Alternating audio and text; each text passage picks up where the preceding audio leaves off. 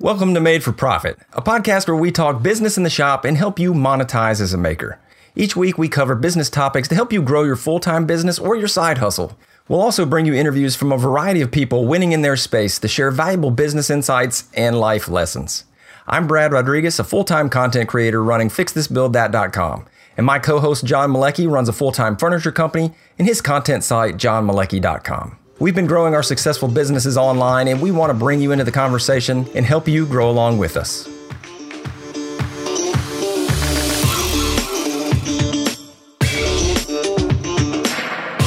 Welcome to episode 101. Now, John and I just got back from a trade show, and it sparked an interesting show topic. Uh, John and Jory Brigham had a build off set up right in the middle of the show floor, and building out of your comfort zone and out of your normal space is just one example of adversity that you might have to, to face. Now, you might be dealing with a new type of build or trying to jam more jobs through your shop than you can handle. But overcoming adversity is a staple of a successful business, and we'll touch on some learnings that we've had over the years and some takeaways that have helped us out. Yeah, and ironically, the trade show we were at was Woodcraft's yearly vendor trade show. Um, a really awesome experience. I know it was Brad's first, my second. Um, and as you guys know, we are super excited to have the support of Woodcraft this year on Made for Profit as well. Um, and if you're not familiar, Woodcraft is one of the nation's oldest and largest suppliers of quality woodworking tools and supplies. Uh, with stores in more than 70 cities across the US um, and an amazing website. Woodcraft is both mine and Brad's go to woodworking tools and supplier. For all of our listeners, new and old, be sure to use the amazing code that Woodcraft has benefited us with. Um, that is all capital letters MFP, and you can get free shipping in the lower 48 states on all orders. So, once again, we want to thank Woodcraft for supporting the show and for supporting the MFP tribe. Absolutely. And by all orders, John means all orders that are not massive machines, because that does not work on the like. you can, can't five, five can't order horsepower, three tons of tools. No, no, it doesn't because the yeah, yeah, yeah. But for most of the stuff, most of the small accessories, but uh, yeah, if it's got 150 bucks for shipping, uh, we can't help you out there. Sorry about that. But before we do get into it, we want to thank some new members that joined the MFP Patron Tribe and some that have joined over the last week because uh, we didn't hit that on episode 100. But we had James Lemon, Andrew Vahey, Tim Flanagan, Will White, and Red River Custom Carpentry. Thank you so much for joining the tribe, guys. And if you would like to be part of the tribe, you could head over to patreon.com forward slash made for profit, get access to the after show and some other cool rewards. So check that out. Ah, dude, I tell you what, first of all, that, that, yeah, that trade show is my first time, like you said, and it is a closed event. So um, if you are not familiar with what a trade show is, uh, and from a retail perspective, so I had, you know, I spent 17 years in corporate America, and then the last uh, 10 with retailers. So we had very similar things in the retailers that I worked with. Basically, uh, it is where a retailer brings in all of their vendors, and then typically either their store managers, district managers, depending upon how big the company is, store owners, whatever that looks like. And it's just a time for everybody to have a chance to meet all the vendors directly and see new products that are coming out and all that. So if you can kind of just imagine going into a woodcraft uh, and all of the items that you see there, a lot of those vendors, if not all of those vendors, were in the trade show. So it was like a playground of just woodworking toys and tools and yeah. seeing new stuff coming up. And they were demonstrating some things. So just kind of setting perspective. And it was in a convention center. So this is not like in a you know in a woodworking shop or something. This is in a huge like I don't even I don't even know like what 200 500 oh, it was feet huge. wide. I I don't know how it was huge, but I mean, like it's got a big, carpeted floor. It's got yeah, it's it's, it's like yeah, standard, maybe like, like a football yeah. yeah. standard convention center type show if you've ever been to one. Uh, right, and then so right in the middle of that, yes. were John and Jory uh, with a makeshift shop. What, yeah. what, did you have there? Like, yeah, hit hit them up with like what was the the build up and the uh, the deal with that because uh, you were obviously closer to that than me. Well, so to uh, continue on like the journey of setting the stage, last year I attended the show as Woodcraft was uh was the first year that they were um sponsoring my personal channel.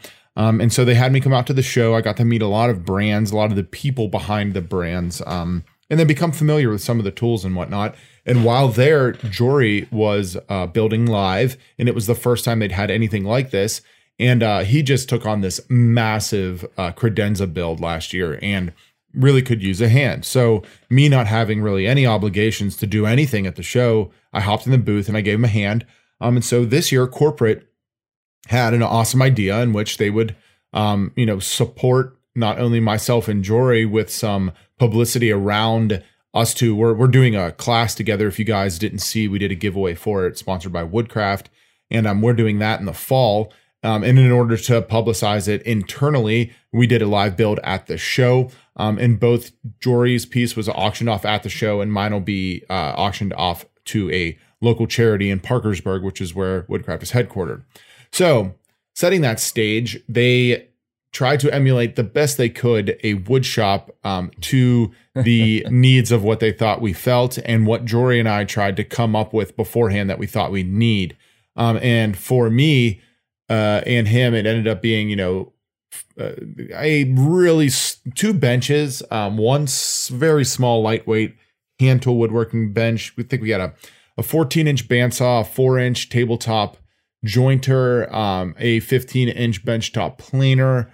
Um, we had a con- a contractor grade table saw and a drill press.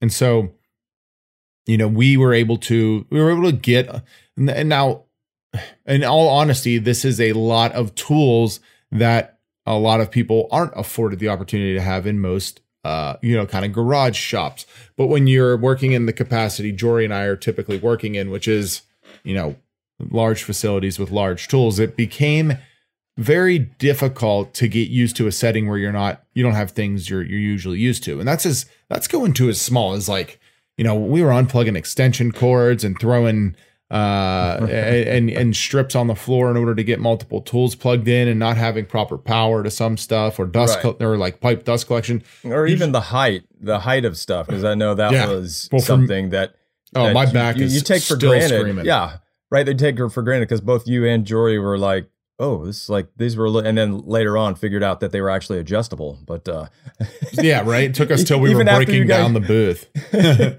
yeah, I remember Jory being like, "Oh, these legs are." Somebody says like, "Oh, Jory, those are adjustable," and he's like, "Oh," and he's like, "Whatever." Like he was just like in the like In he it, didn't even want right? to take the time to adjust it. He was just flying through trying to beat the deadline. and and yeah exactly so like you know what what and so uh, a specific thing that happened so we both built dartboard cabinets um, to continue to set the stage and Jory's an extremely gifted builder.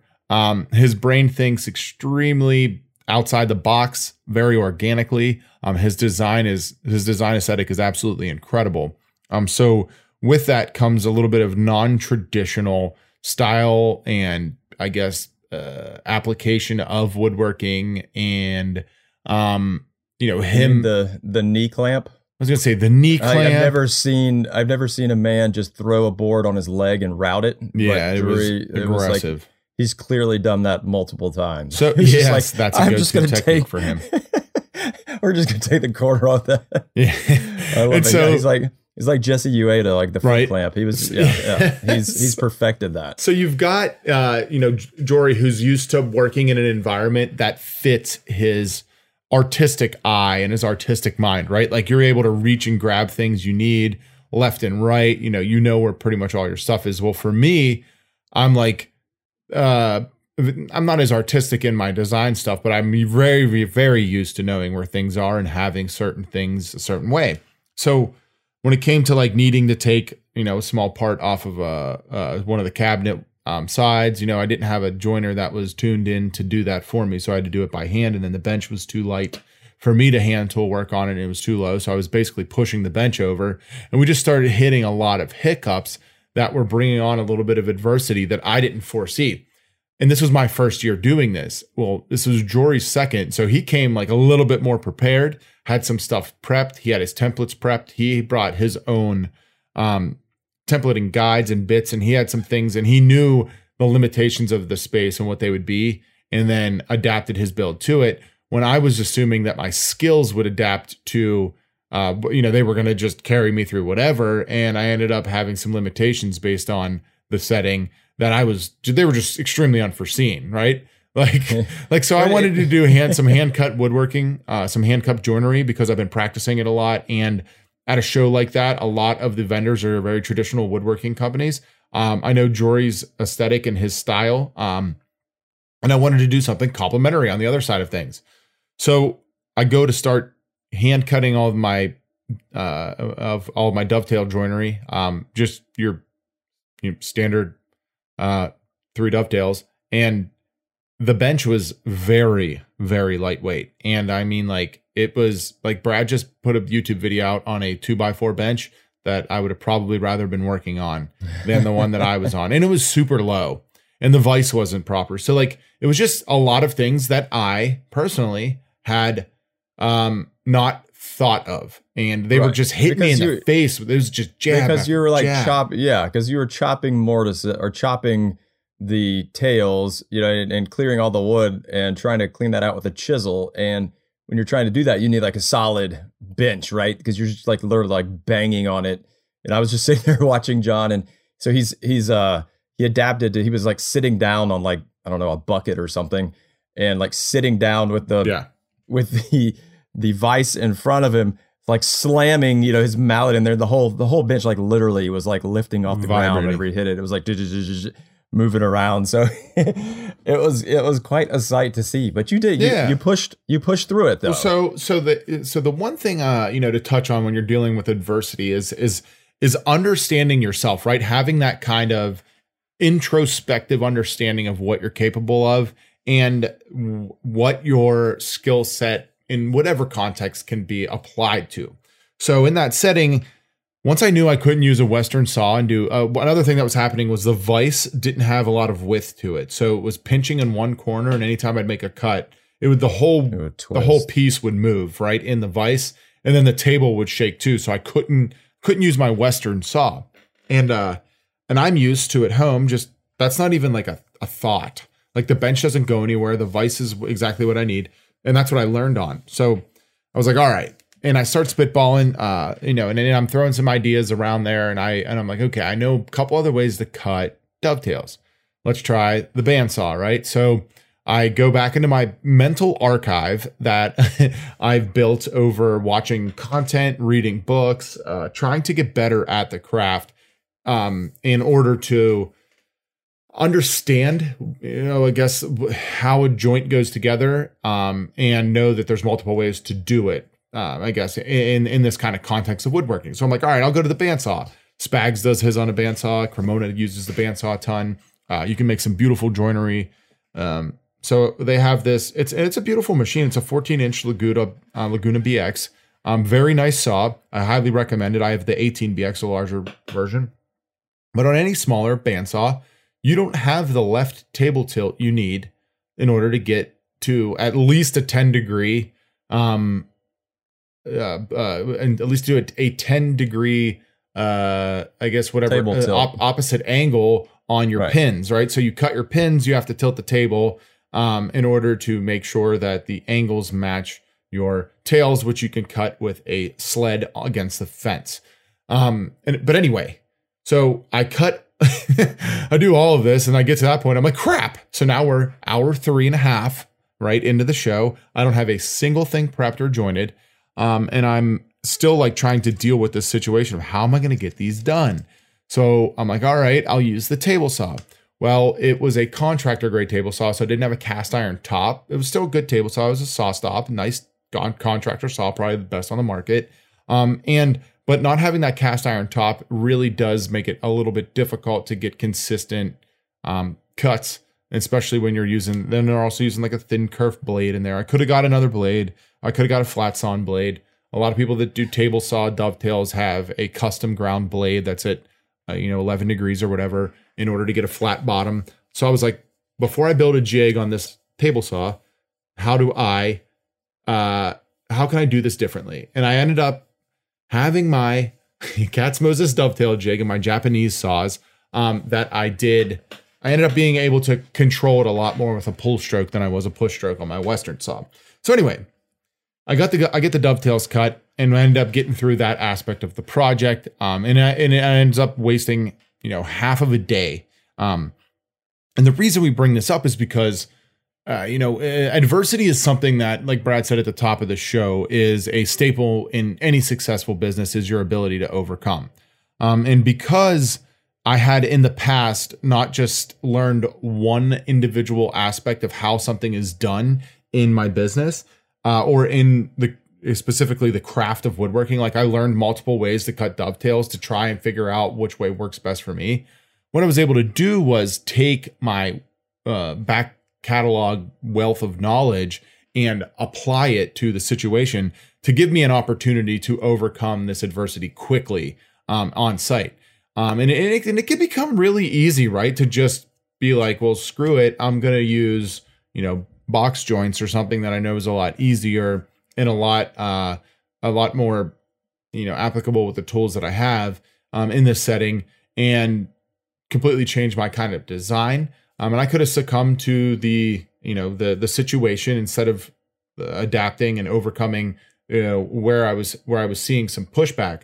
Um, and I think that that's you know that's super common in any type of uh in any type of business setting, right? I mean, how many how many instances are is something punching you in the face that you have you have to just stand there um, and weather the blows until you have your opportunity to strike back. I mean, that's like that's life um, in in kind of the grand scheme of things, but especially in business, you know, you're going to consistently get hit in the hit with things that you you really weren't expecting.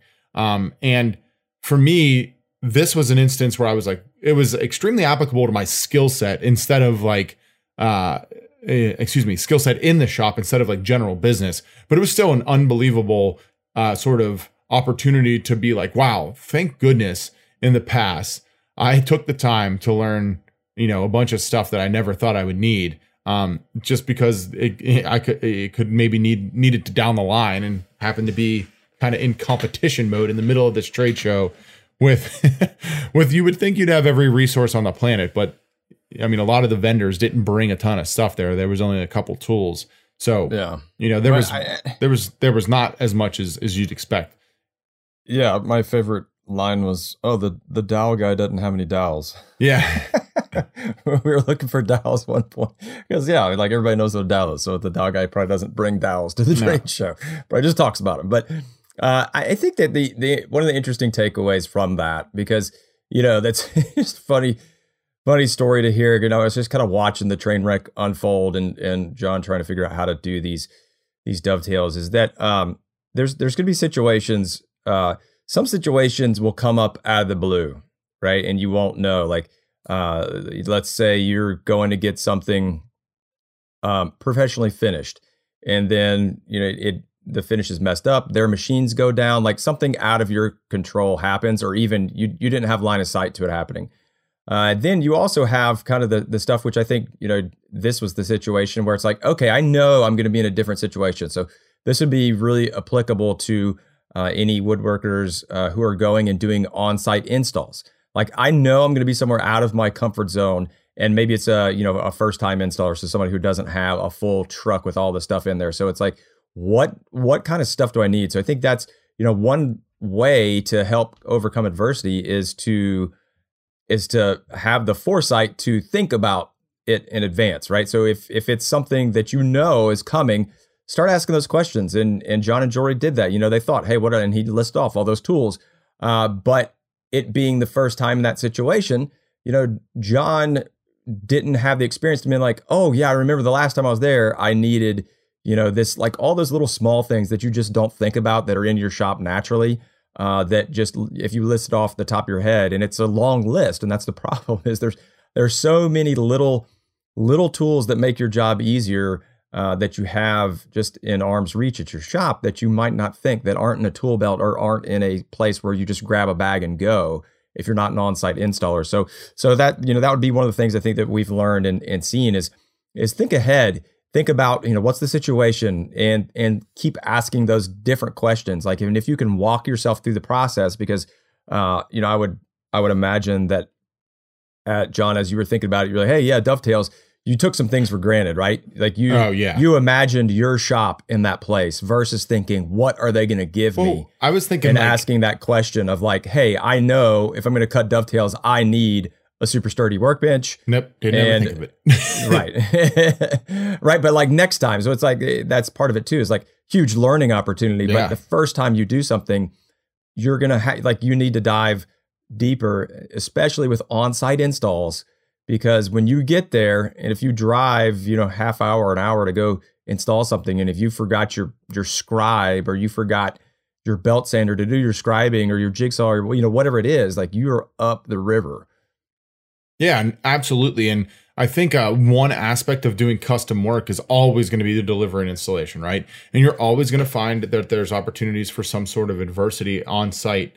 Um, and that whether that's going to be, you know, a stairwell that your client never told you about, um, whether that's going to be, you know, your drill. I, I've done like floating shelves and hanging things in the, in in a setting in which I was expecting uh, kind of standard framing or standard sort of drywalling, whatever. And I get on site and it's brick, and I'm like, crap. I have no masonry. you know, I have no masonry bits right. or whatever. So uh, that is a, that's a great example. What like kind of comes? In, yeah, in, yeah, in, that's a great example of that. Like that you like, and and probably what that has helped you do as well is like so every time you write into one of those, that's like a little question in the bag. And I I would highly recommend like if you're if you are doing something if you are doing on-site installs that you walk through that process and that every time you run into something like that, you add it to the checklist of questions to ask before you go, right? So you're going to the install. So you know, John's asking, hey, you know, do you have any stairwells? How how wide are the doors? Uh, what floor is it on? Where's it going to go? Do I have, you know, is there power there?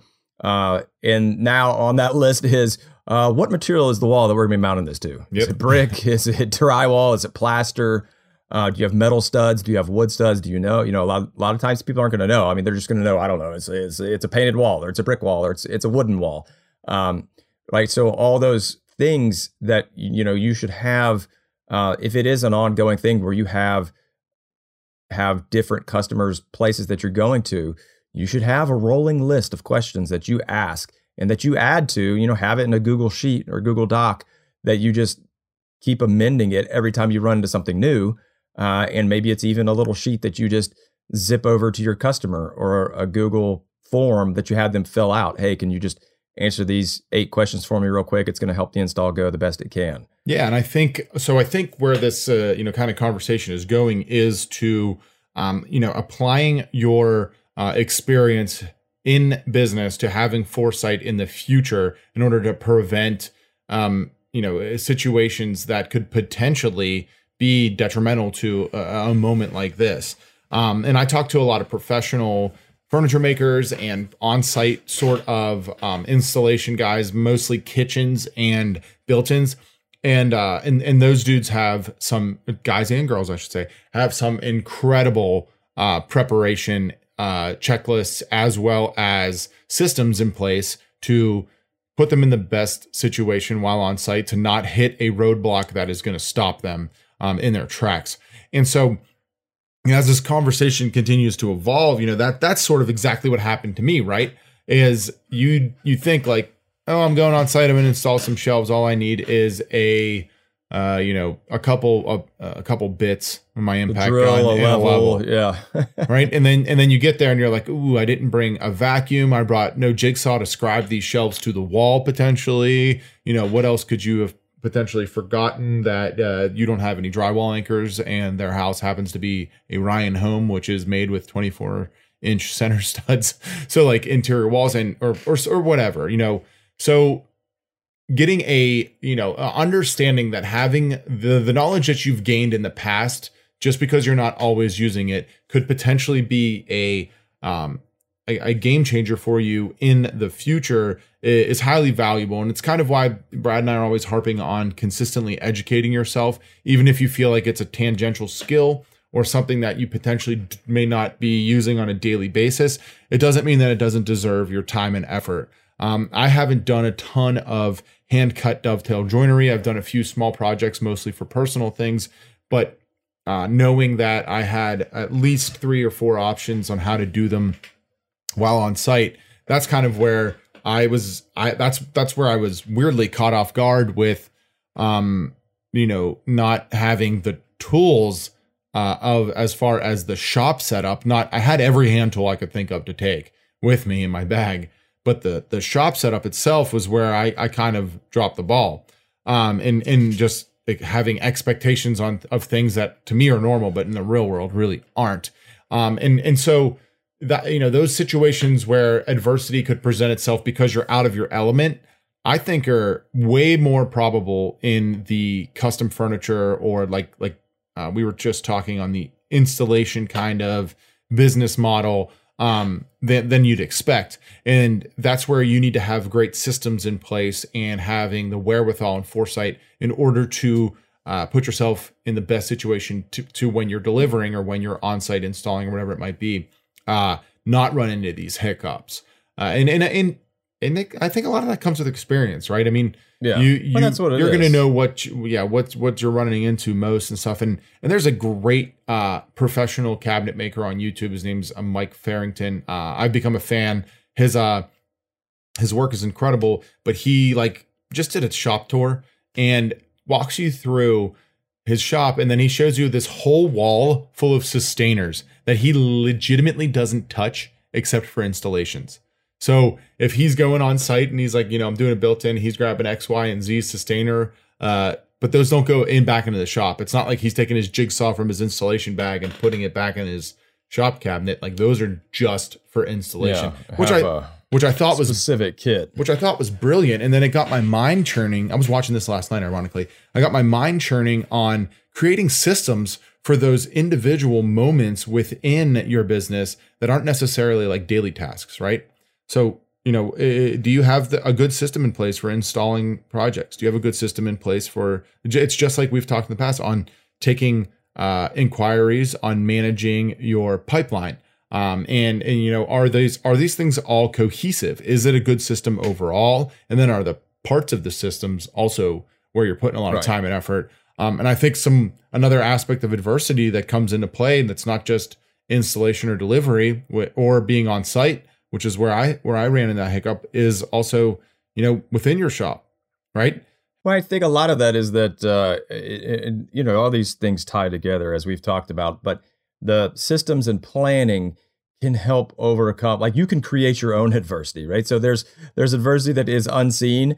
Then there's adversity that you bring on yourself, and that that could be in time management or that could be in organization, like you said, like something as simple as as having you know multi thinking of that thing that you just talked about with Farrington about having an install kit and then a shop kit, like having multiple tape measures and Yes. having you know not just having multiple tape measures, but having multiple tape measures that are the same exact tape measure, right? Because if you go back and forth between tape, like if you line up two tape measures, uh, especially if they're not high quality, like they could be off, you know, especially over the length of you know six feet, you might be off by you know a sixteenth or an eighth even. Um, if it if you get a really bad version or the the kinds are just you know you get a hook that's messed up on one versus the other, so uh, you know having things in your shop so that you're you're not reliant on one piece of equipment and the small stuff, pencils, tape measures, squares, like you know all that little stuff where it's not going to like you know you're not building your own adversity when you misplace it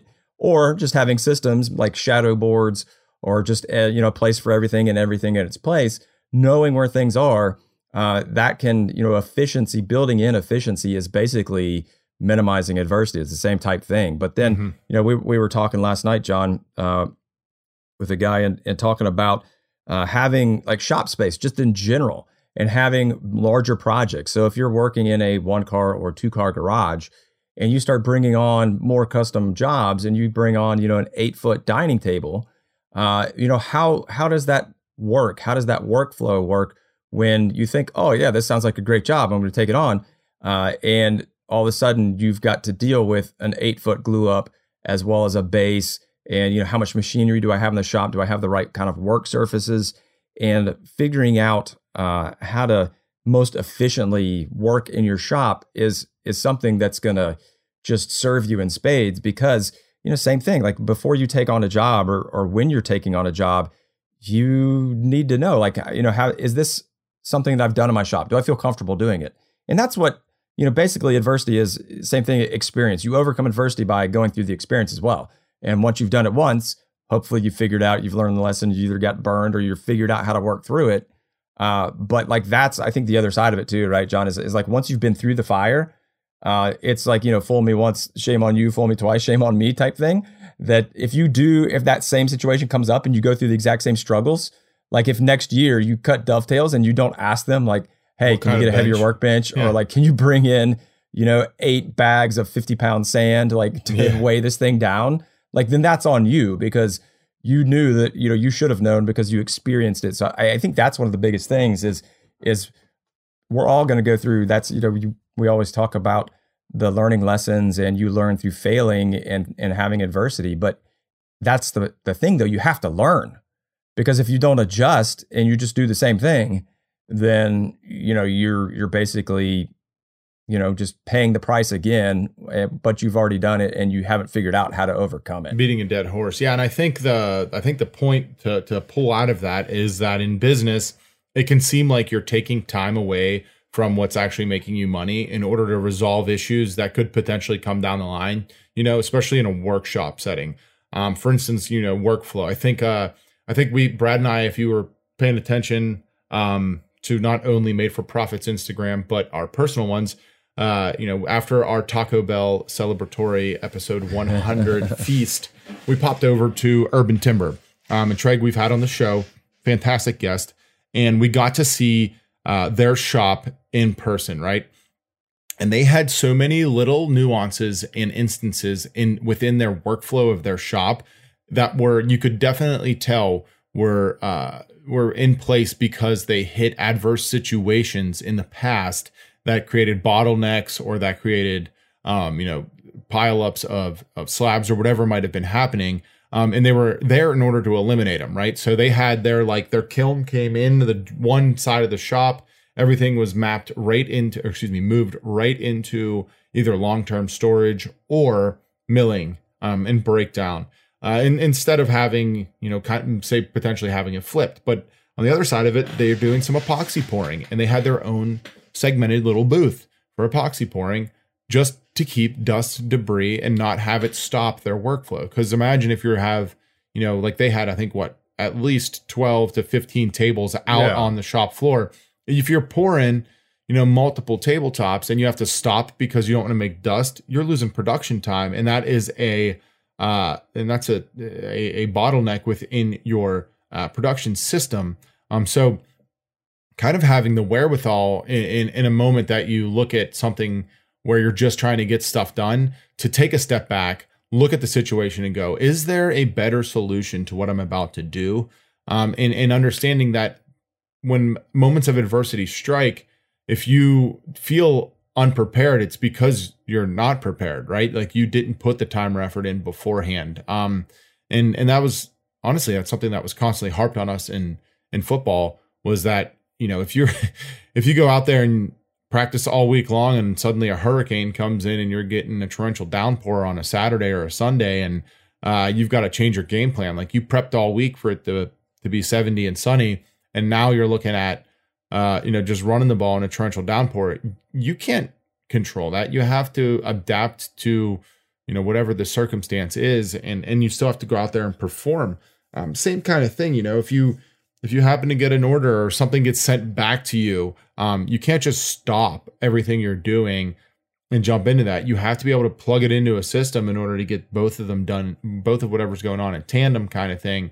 Um, and understand that adversity happens and that it's not something that where you need to have this massive shock um, and, and and prepare yourself for it, you know, before it actually happens.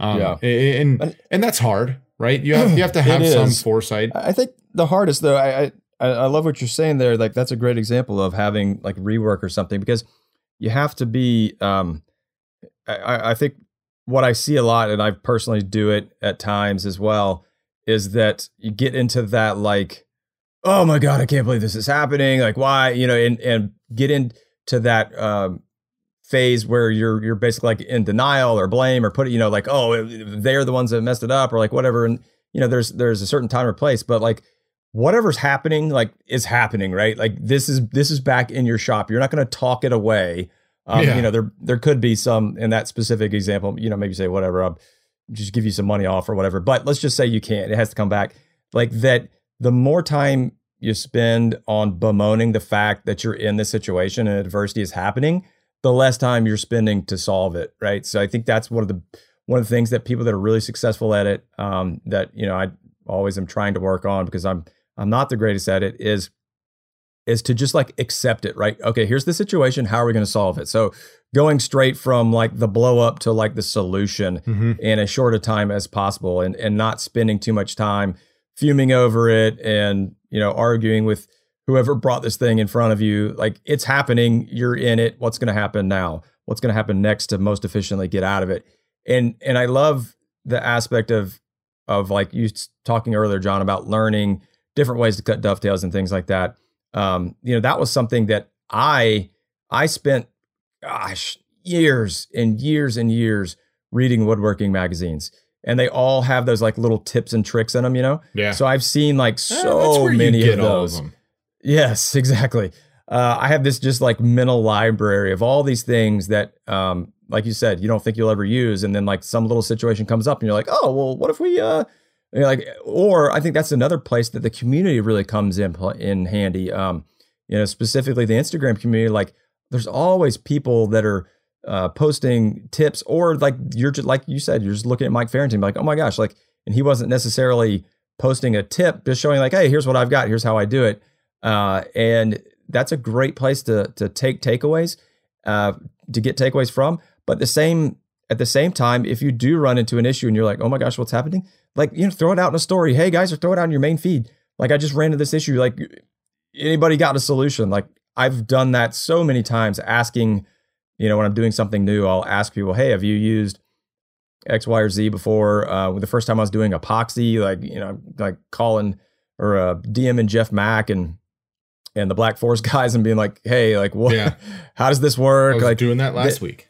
yeah, like there's so many uh, people out there that have gone through the situation. So when you do hit adversity, don't uh, you know, don't try to be a hero in the sense that if you don't know the solution, uh, if you're not confident about how to best attack it, you go into that's that's one of the benefits of community. That's I mean, actually, like the MFP tribe uh, Facebook mm. group is a perfect example yeah. of that. I mean, we have uh, over a thousand people in that group, and people are throwing up questions all the time about websites, about whatever. Like you know that that's basically what that group is. It's a bunch of people facing it. Like every question, pretty much every question that gets like, asked, hey, I hit this hiccup.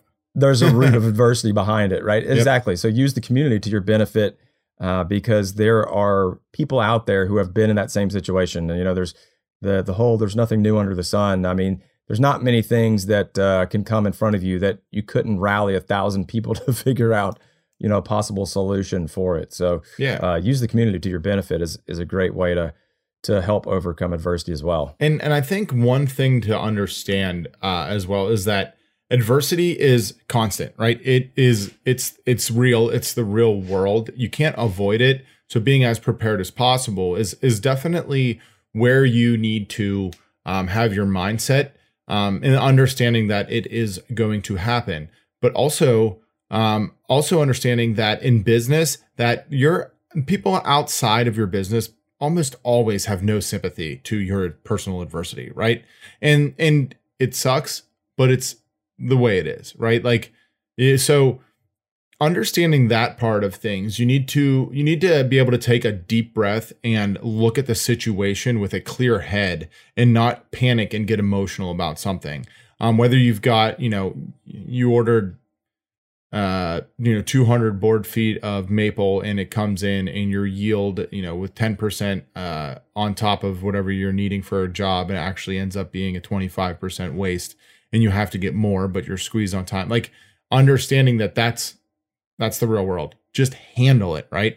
And don't get uh, to a situation where you're just complaining about, you know, this happened and it's not my fault. Um, and I've ran into those situations a lot. I've actually ran into that recently. Um, as, as most of you that follow me know that uh, a good friend of mine passed away early in May. Um, and I had a rough, you know, week or two there. But uh, with that came time commitments outside of the shop and things that I, you know, put ahead of of the business um, and put me back in the timeline on some other stuff.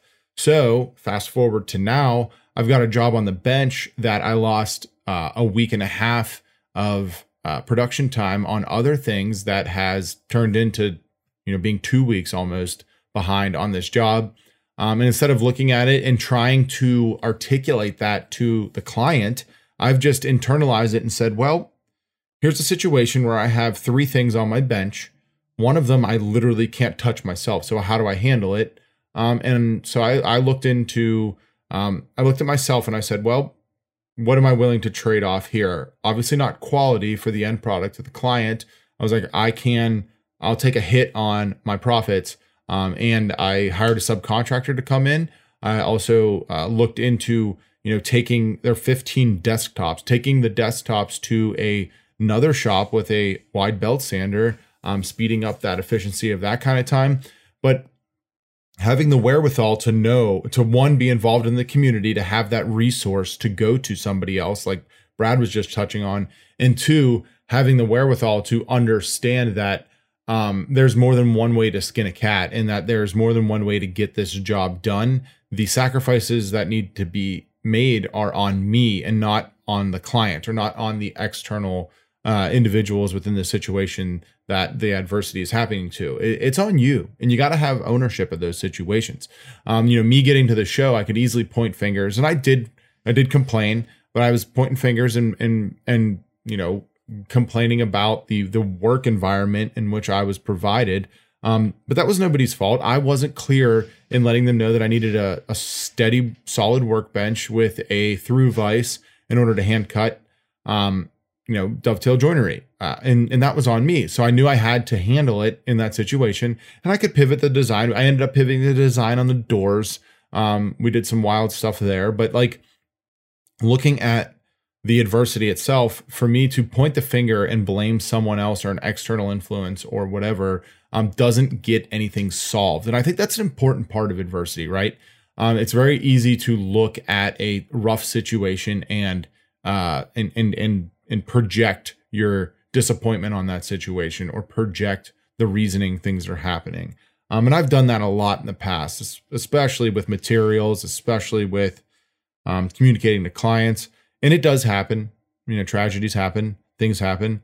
But the more you can figure out ways to internally handle adverse situations, the better you're going to become, not only as a person, but uh, in your business.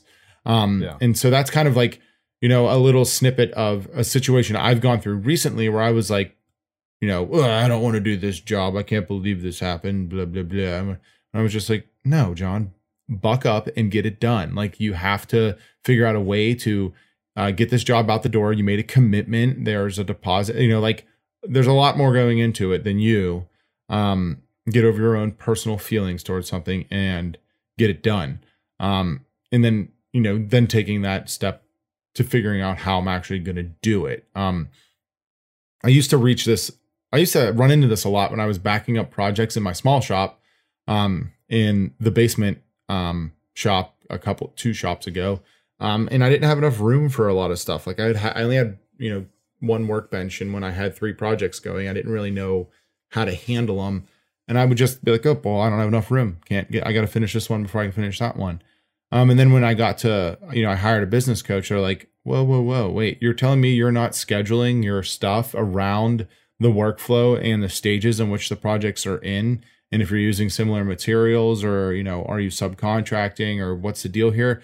And I was like, no, I'm just doing them all. You know what I mean? just doing them. So, like, what's the deal? So, having the wherewithal to know that, like, oh, I'm going to hit a hiccup when I have two dining tables in assembly why don't I put why don't I get one, you know, both tops to finish so they're out of the room and then work on the bases or or things like that. Um, those situations they're, they're they like they don't seem like adversity until you're in it and you're scrambling to finish two pieces of furniture and get two pieces delivered and you know you're you're letting a little bit of quality QC can kind of fade on one or two and I just feel like consistently understanding that this is going to be hard and that there's going to be adverse situations is a better mindset than trying to ignore it. You know what I mean? Yeah, yeah. You you got to look it in the face and just figure it out, and it, you know that it, it's going to make you better when you're done. But I think those are some good takeaways, guys. And as you go through it, uh, the, the biggest thing is just to make sure you learn, and that's the whole idea. Is uh, you know, don't back down from it, and then learn from it because you know, adversity is never going to go away. Like John was saying, it's gonna, it's it's a constant. Change is a constant. Adversity is a constant.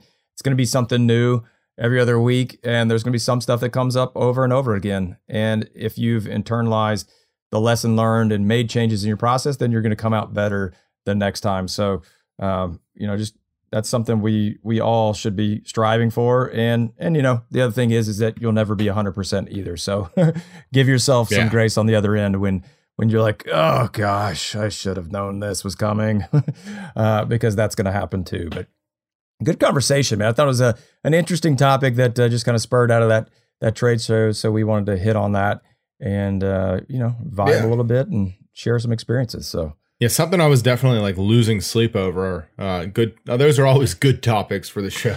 So yeah, absolutely. in the moment, I was like, ah, what am I gonna do? that was that was quite the sight. So yeah, Yeah. if you if you've not seen uh, what John and Jory did, uh, go check that out. Uh, is the uh, i- is the I will contest- have a is the contest closed yet? Contest is John? has been closed. Yeah, they closed Okay. and announced it um, literally right before the show.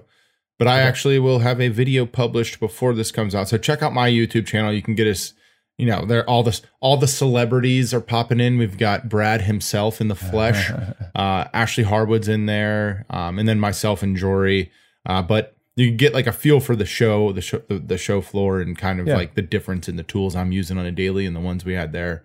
Um, it was a really cool environment. Uh, super blessed to have Woodcraft have both of us out there. Um, that was a lot of fun. Brad actually gave me a ton of help jumping in on my project, especially towards the end when I was scrambling.